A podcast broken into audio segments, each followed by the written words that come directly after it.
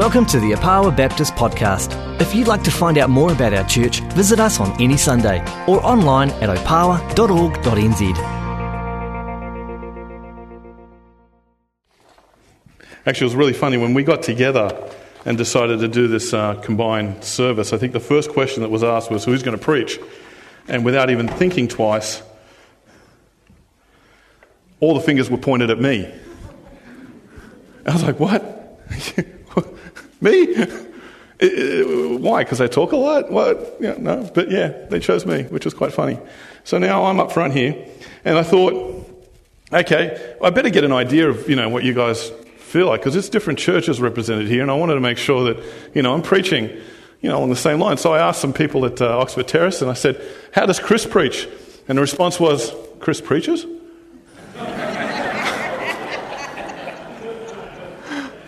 I asked Ilam, and, and they said, yeah, Rob goes for about 50 minutes. I was like, really? Oh, and, and let's not talk about Jace. He, he's up there anyway. Oh, I'm just kidding, I'm kidding. Um, so I figured about an hour, an hour and a half talking up front would be good for us all, right? I was wondering how many amens I'd get to that one. Um, when I was a kid, um, my, my parents uh, condemned me to my first school which happened to be Wiley Park Primary School. It's a little suburb in southwest Sydney. And um, they always thought that, you know, being the oldest boy in a, an Italian family, I was the pinnacle. I was the, the smartest, the gorgeous child that I was. And so they sent me to school, and I have a lot of photographic memories of that period, which was quite embarrassing because your parents are following you with cameras, taking photos of you as you're walking into school. You know, isn't it funny? That's the only thing you remember of your first day at school. Um, but, you know, after about three months at the school, I uh, stole three Tonka trucks. Do you guys have Tonka trucks here? Yeah, I stole three of them. I kicked a teacher and I ran away from school twice. So my parents had to revisit this gorgeous, intelligent, smart kid that they had. And dad thought, well, we've got to do something about this. He's turning into a criminal. Um, so they sent me to a Catholic school called Regina Caeli which happens to have the same name of a famous prison in Rome. Coincidence? I, I don't know. Um, nuns ran this school. And um, it's funny because today, if you smack your kid, you could get into serious trouble, right? Uh, especially here in New Zealand, you guys are pretty uptight about it. You smack your kid, it's, oh, well, smacking a kid. These nuns would beat us. Not just with hands, they would use canes, sticks, chairs, tables. And you'd think these nuns were really small, docile. Man, they moved fast. I mean, they, I mean, you wouldn't realize that you'd be sitting at the table, you start talking, next thing you know, a ruler will hit you in the back of it. You're like, where did that come from? Um, it was pretty intense. And, you know, the funny thing about that is, this was my first immersion into Christianity. This was my first experience of religion. My parents weren't Christian. They, they didn't believe in anything. They just thought, hey, nuns could look after this boy. So they thought, that's a good school, we'll send him there. And so here I am, just dropped in, and these nuns were pretty rough. And, and so, you know, it's funny, but that actually kind of paints a picture of what Christianity is about. But they weren't the worst thing. The worst thing for me as a six year old was Jesus. Because right next to the school was this big church. And as a six year old, you walked in and it was huge, it was cavernous. And up the front was this big crucifix, life size. And as a little kid, you look up to it, and there was this Jesus on the cross kind of looking up, and it was freaky. It's scary. Uh, uh, you know, you're looking at it, you can go, oh, I've got to worship him. You know, and, and then right behind it, there were these two portraits of Jesus with those eyes that follow you no matter where you sat in that church. Anyone had that experience? As a little kid, you kind of sat over here, he's still looking at me. He's still looking at me. I'd have nightmares about this. Absolute nightmares. I'm thinking, who wants to worship this guy? I mean, I can understand. They're all afraid of him. Um, so it wasn't a very positive experience.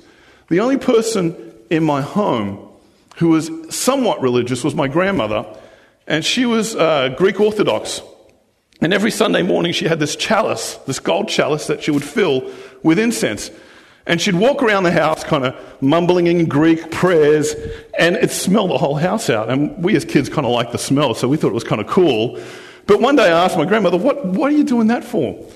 And she said, Well, this is incense. It's to cleanse the house and get rid of the evil spirits. And of course, something just kind of lit up in my head. And I thought, Really? She goes, Yeah. I said, Can you do my room? And she's like, You want me to go? Yeah, go, go in my room. And so the moment she walked into my room, I grabbed the door and slammed it shut and held it.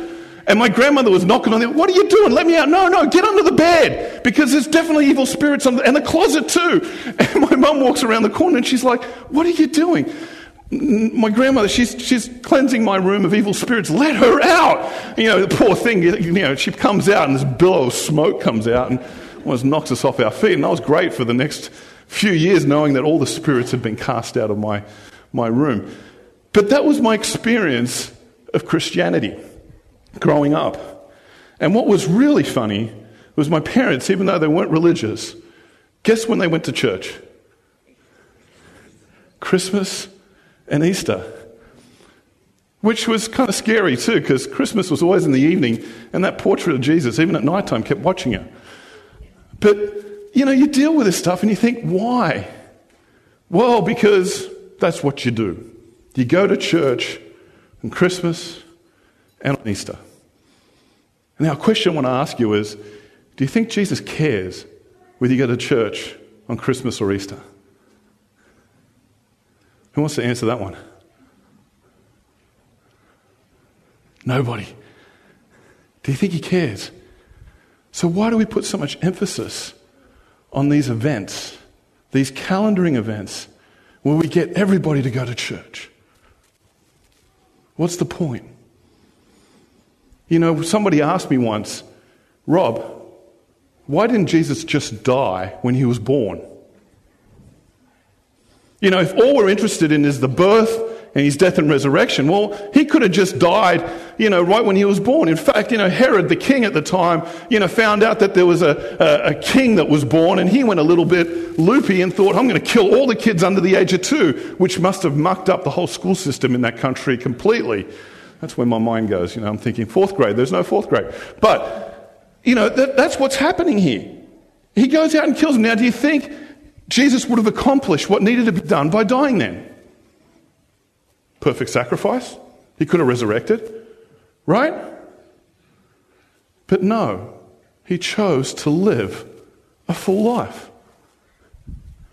So when I challenged my mother years ago and said, Mom, it's not just about Christmas and Easter, but everything in between.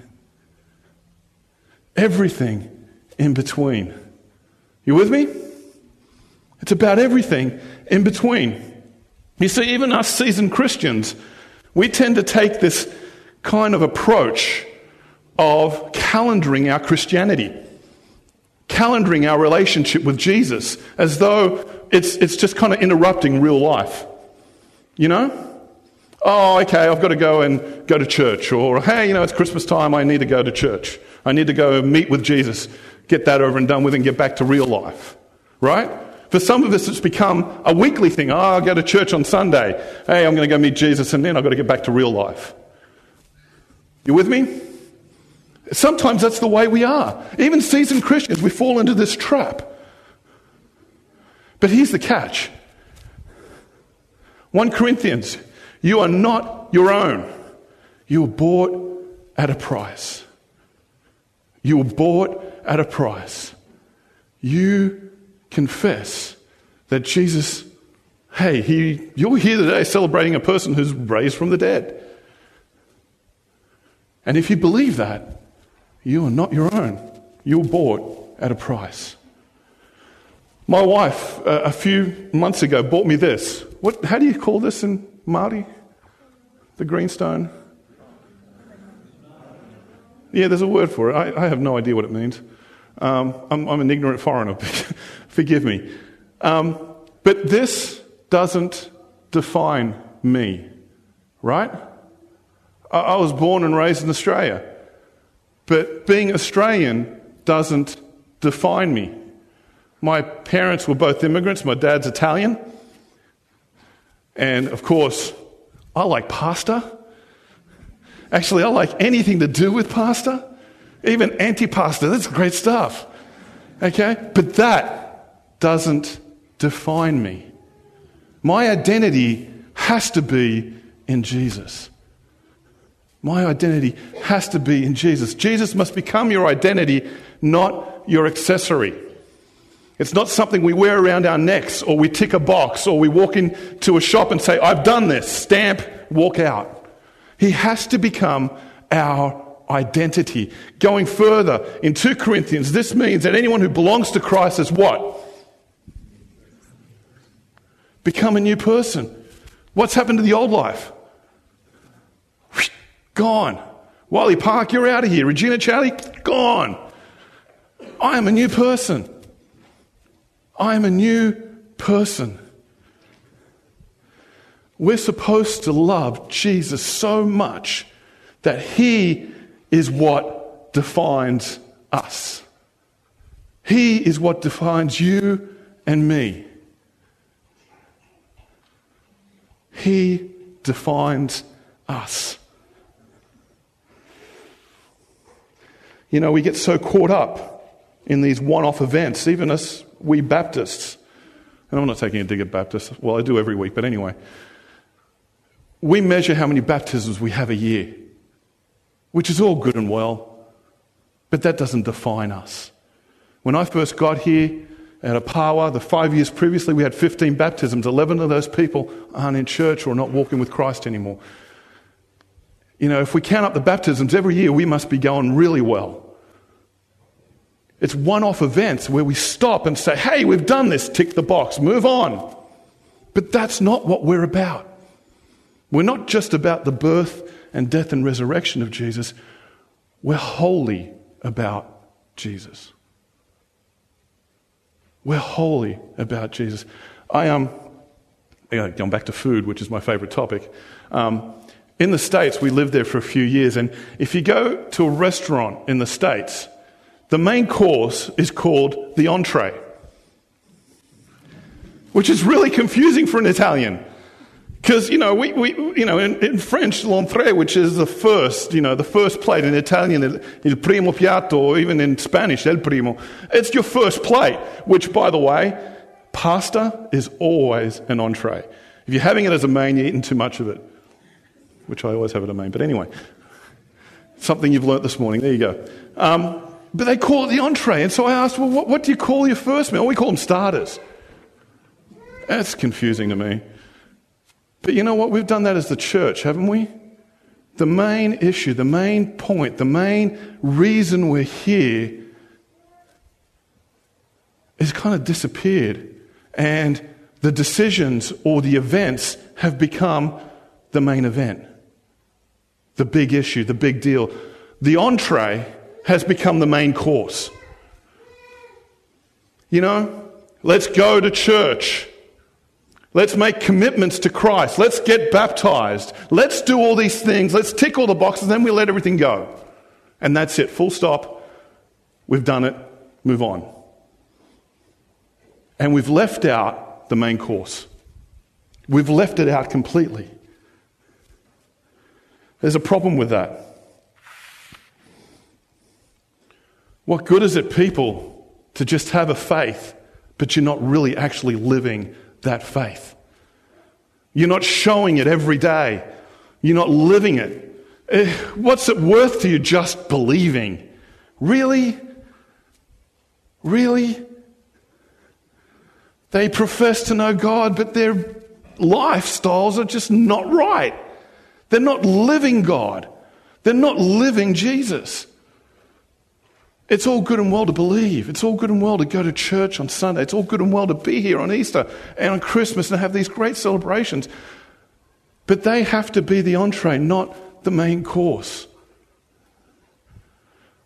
Let's love not in word or talk, but in deed and in truth. Let's actually do something about it. Let's live it week to week. Let the Sunday service be the apex the representation, the, the, the, the coming together. But that's not the be all and end all. That's just the entree. That's the starter. Whatever you do, work heartily as for the Lord and not for men. As for the Lord and not for men. And this is what I'm trying to get at. we have to be very intentional about our relationship with Christ. We have to be intentional about growing in Christ. I'm intentional about eating, and I've grown in eating. It shows, right? Hey, I could say this about myself. I'm, pr- oh, well, no, I'm proud of it, but it should be the same way in our relationship with Christ. If I'm growing in Christ, I show it, right? Don't I? It's not about what I do here on a Sunday. I could preach to the heavens every Sunday. I could go to any church mass or whatever you want to call it anytime. I could tick all the boxes, but does that mean I'm intentionally growing in Christ? Intentionally growing is hard work. It's by definition intentional. As Jesus was walking along, he saw a man named Matthew sitting at his tax collector's booth. Follow me and be my disciple, Jesus said to him. So Matthew got up and followed him. Jesus has not called you to go to church. He has not even called you to be a Christian. He has called you to follow Him. He has called you to walk alongside Him. He has called you to grow in Him. He has called you to let Him in to your life and let Him reign. Everything else falls into place. Everything else is right when we're right with Jesus. Now, today, something like that would be pretty difficult to do, wouldn't it? Who's prepared to drop their job right now and follow Jesus? There's one hand. He just wants to leave the church. Hey, you've got a whole bunch of guys back there. Who's prepared to drop their job and follow Jesus? We always speak metaphorically, don't we? We always speak metaphorically, but what does it really mean? What does it really mean? Well, this is what it means Jesus wants you to live like he did, to love like he did, to do the things he did. That's what he wants you to do. He doesn't want you just to believe in him. He wants you to live like him. He wants you to love like him. He wants you to do the things he did. And you know what? If you do that, you'll end up doing the things he did. You'll end up loving the way he loved. And you'll end up living the way he lived. Who here believes that Jesus is real? Oh, some hands. Mate, is that a trick question? Is he going to point me out? My people are used to me doing this to him, so don't worry. Is it really? Uh, yeah, I think he's real. I believe he's real. And if I believe he's real, that means means he exists even here and now. So I'm not talking about a Jesus who existed. I believe in a Jesus who exists. And so that puts me in a very peculiar position. If I believe he exists and he is here now, then I better act like he is here and now. And like he's a real person, just like Amanda is up front here with me, is a real person that I choose to follow. That I choose to follow. In Matthew 28, the Great Commission, I'm using the message version because I, I love it. He says, Jesus, undeterred, went right ahead and gave his charge. God authorized and commanded me to commission you. Go out and train everyone you meet, far and near, in this way of life, making them, marking them by baptism in the threefold name, Father, Son, and Holy Spirit. Then instruct them in the practice of all I have commanded you. I'll be with you as you do this, day after day after day, right up to the end of the age right up till the end of the age. We put so much emphasis, just mentally, physically, into those calendared moments of Christianity. What am I talking about? Christmas, Easter. What am I talking about? Salvation, bringing people to Christ, making the commitment. But we forget that as entrees, they're only there to serve the main meal. as we Italians do, our entrees are a very short period of time. They're enough for us to just gobble down so that we can have the real meal together and communicate and talk and make a feast out of it. But we as Christians put so much emphasis on those first decisions, on those moments, those calendars, that we forget that being a follower of Christ is a lifetime deal.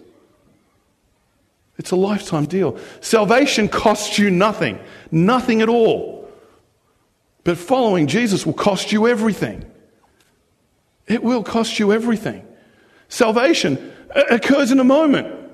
Following Jesus will take a lifetime. It's, it's like the Christian calendar, it never stops. But what we're interested in is everything in between.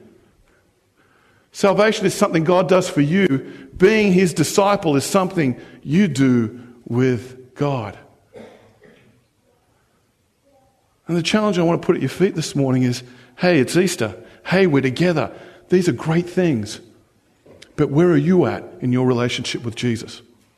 Where are you at in your walk with Him? Is it a calendaring moment? Is it just an entree? Or is He truly the main meal of your life? Is He everything to you? Is He every part of you?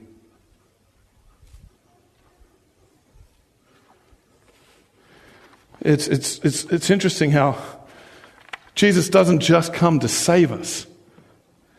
Being confident of this, that he who began a good work will carry it out till the very end. He doesn't stop. He keeps working. He keeps working. He keeps working.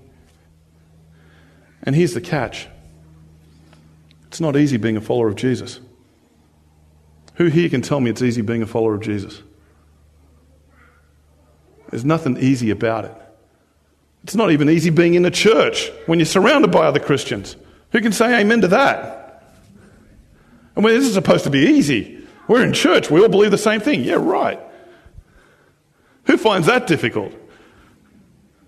Different expressions. Hey, you know, it doesn't go without a Sunday without someone having to comment about the worship or, or what I've said up front or, you know, how I'm dressed. Actually, I'm dressed really well. My mother dressed me. Um, those of you who are power know exactly what I'm talking about. You know, I've just been to Sydney recently, and when I come back from Sydney, I'm looking good. It's because my mother's frightful the fact that I'm not dressed well on a Sunday. But these are just superficial things. These are, aren't what really make us. As I was saying before, unity, not uniformity. It's not easy, and Jesus doesn't make it easy for us. I mean, you read a verse like this, and you think, oh my goodness, what? Huh?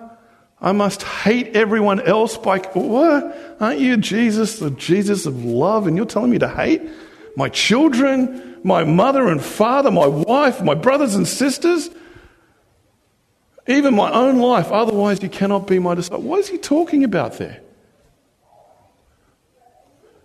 He's talking about him being the main course of your life.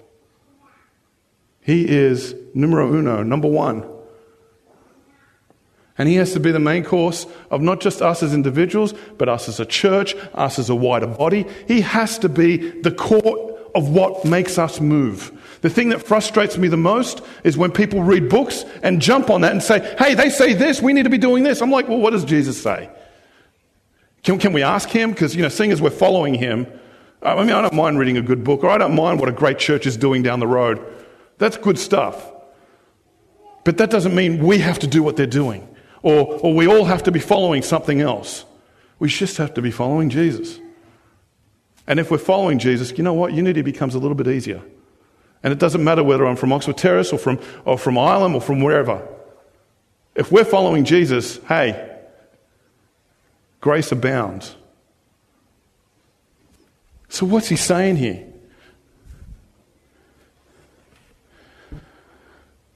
Who is the Lord of your life? Who is the main course of your life? Have you relegated Jesus just to a side act? Are you running your life or are you able to give that up?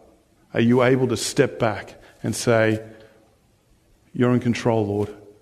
It's not just Easter, It's not just Christmas.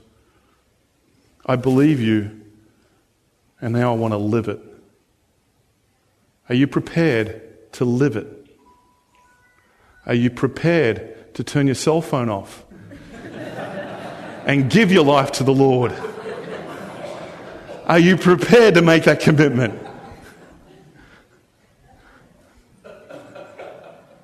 Are you prepared? Karen Watson, who worked out of our church back in the States, decided to give up her life for Christ. But she took it to an incredible degree. She not only gave her life up for the Lord, but she decided to go out and do missionary work. She literally gave up her life.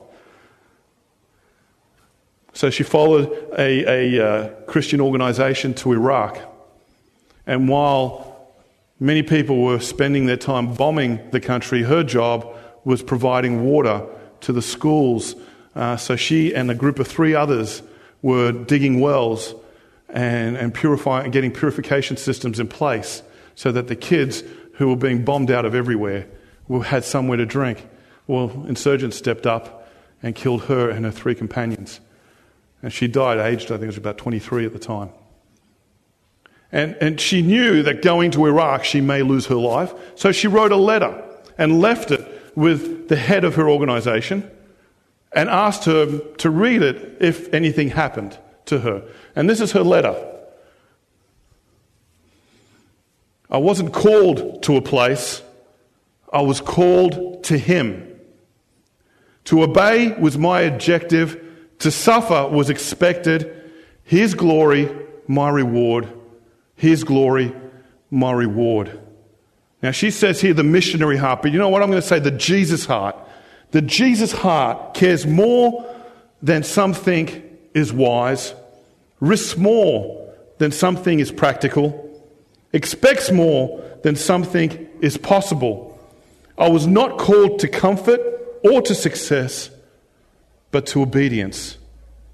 There is no joy outside of knowing Jesus and serving Him.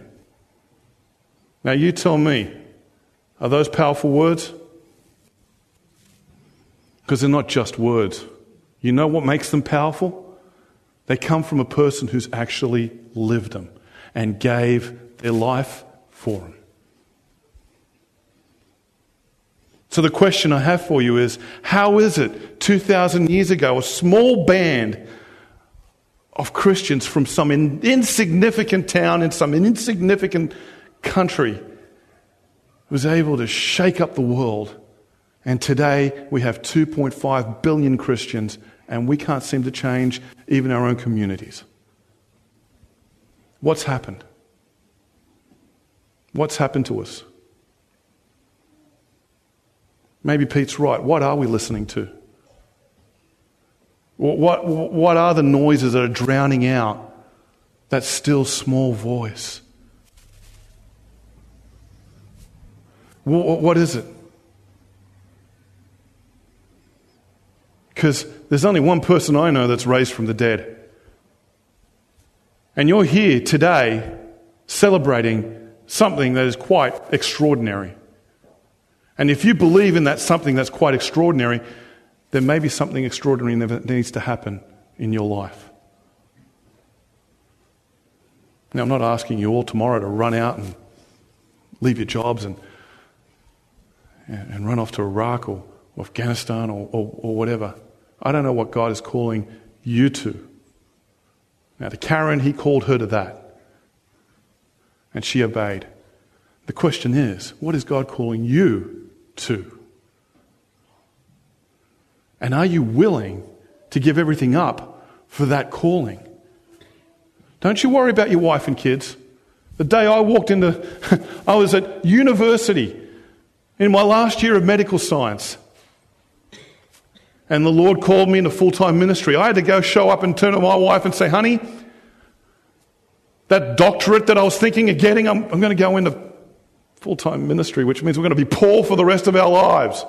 And we're going to be dealing with people for the rest of our lives. And, and there's never going to be any peace in our house for the rest of our lives. And business meetings and all this kind. And she's just looked at me. And she goes, It's about time.